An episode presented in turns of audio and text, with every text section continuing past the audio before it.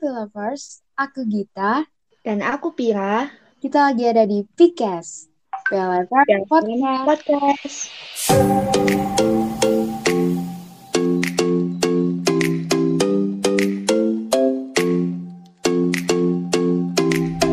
Hai Fir, apa kabar nih?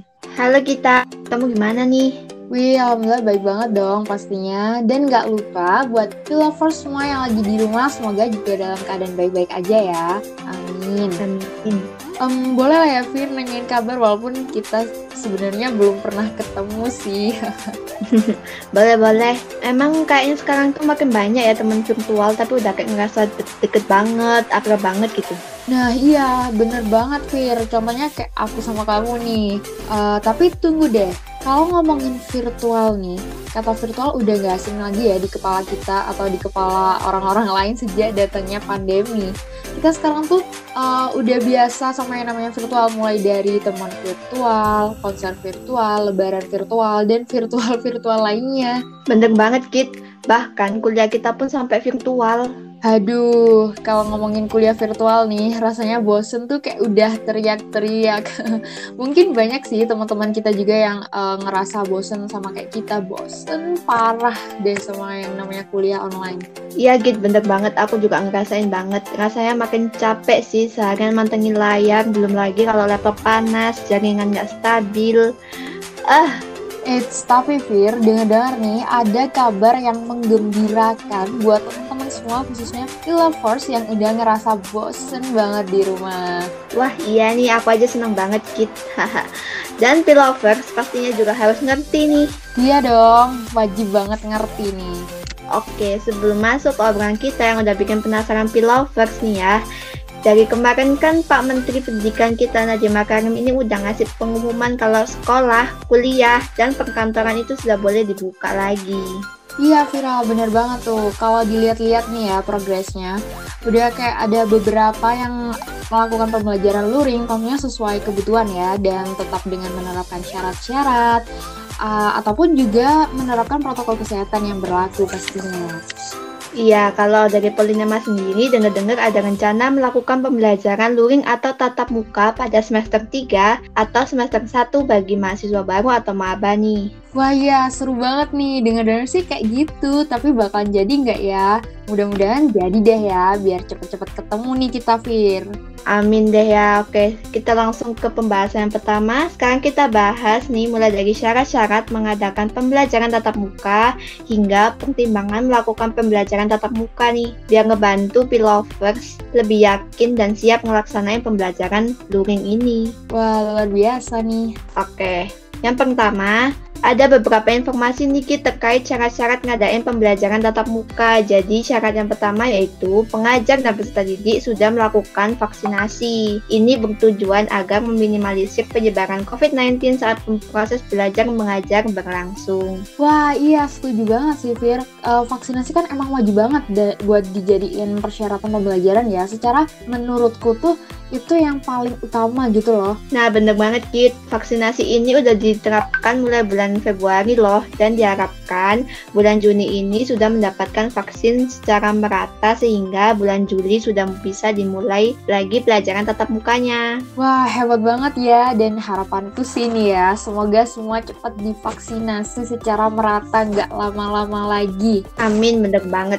Kit. Uh, gini sih Fir, protokol kesehatan juga dijadikan syarat sih uh, secara secara mungkin banyak ya yang menantang uh, kayak menantang protokol, mentang-mentang udah divaksin ngerasa aman jadi males taat protokol kesehatan gitu. Maka dari itu untuk pengajar, tenaga kerja, maupun peserta didik pun juga harus taat protokol kesehatan yang dijadikan syarat melaksanakan pembelajaran luring nih. Nah, bener banget. Sekarang aja udah banyak yang melanggar protokol kesehatan ini. Banyak nggak pakai masker, nggak pernah cuci tangan, berdekatan.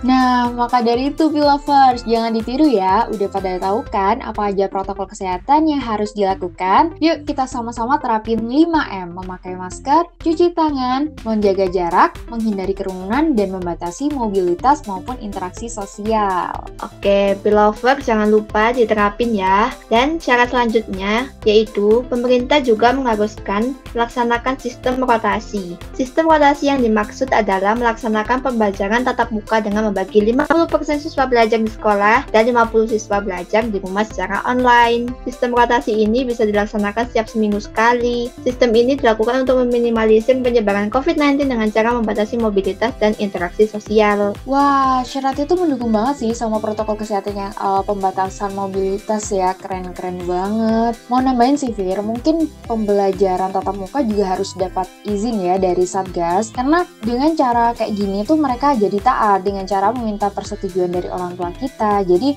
sistemnya tuh kayak pihak satuan pendidikan akan diminta untuk memberikan formulir pernyataan kesehatan dan kesediaan melaksanakan PTM dari tenaga didik, siswa, dan orang tua siswa. Selain itu, aktivitas belajar mengajar juga harus dilakukan perubahan seperti jam pelajarannya dikurangin, melaksanakan sistem rotasi yang kayak kamu katakan tadi, dan kayak gitu-gitu sih. Nah, bener banget tuh kita. Jadi semuanya ada kaitannya sama protokol kesehatan ya. Iya, bener banget, Fit. Oke, masuk ke syarat yang terakhirnya nih, Lovers, yaitu menerapkan surat keputusan bersama atau SKB. Menteri Pendidikan kita, Nadiem Makarim juga mengharuskan sekolah untuk menerapkan SKB atau surat keputusan bersama empat menteri tentang sekolah tatap muka 2021. SKB empat menteri yakni Menteri Pendidikan dan Kebudayaan, Menteri Agama, Menteri Kesehatan, dan Menteri Dalam Negeri atau Mendagri tentang panduan penyelenggaraan pembelajaran pada semester genap, tahun ajaran, dan tahun akademik 2020 dan 2021 di masa pandemi COVID-19.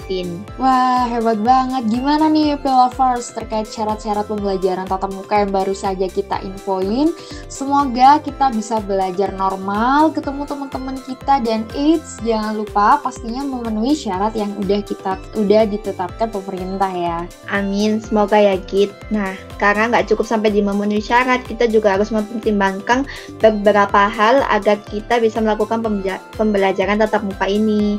Wah iya Pilovers, jadi kalian juga harus mempertimbangkan beberapa hal agar diri kalian dan orang lain dapat terlindungi dan melakukan pembelajaran dengan nyaman. Oke, apa aja sih pertimbangannya? Pilovers udah pada penasaran nggak sih? Langsung aja kita ke informasinya. Apa aja nih kita? Jadi gini, Fir. Ada beberapa hal yang perlu Pilovers pertimbangkan sebelum ngelaksanain pembelajaran lu luar uh, jaringan ini. Hal tersebut di antaranya pertama tingkat resiko penyebaran COVID-19 ya. Ini uh, harus diperhatikan karena wilayah kita uh, dikhawatirkan kan jumlah terinfeksi COVID-19 akan bertambah apabila pembelajaran tatap muka diterapkan. Terus tentunya kesiapan fasilitas pelayanan kesehatan karena hal tersebut yang dapat membantu untuk orang-orang yang terinfeksi COVID-19.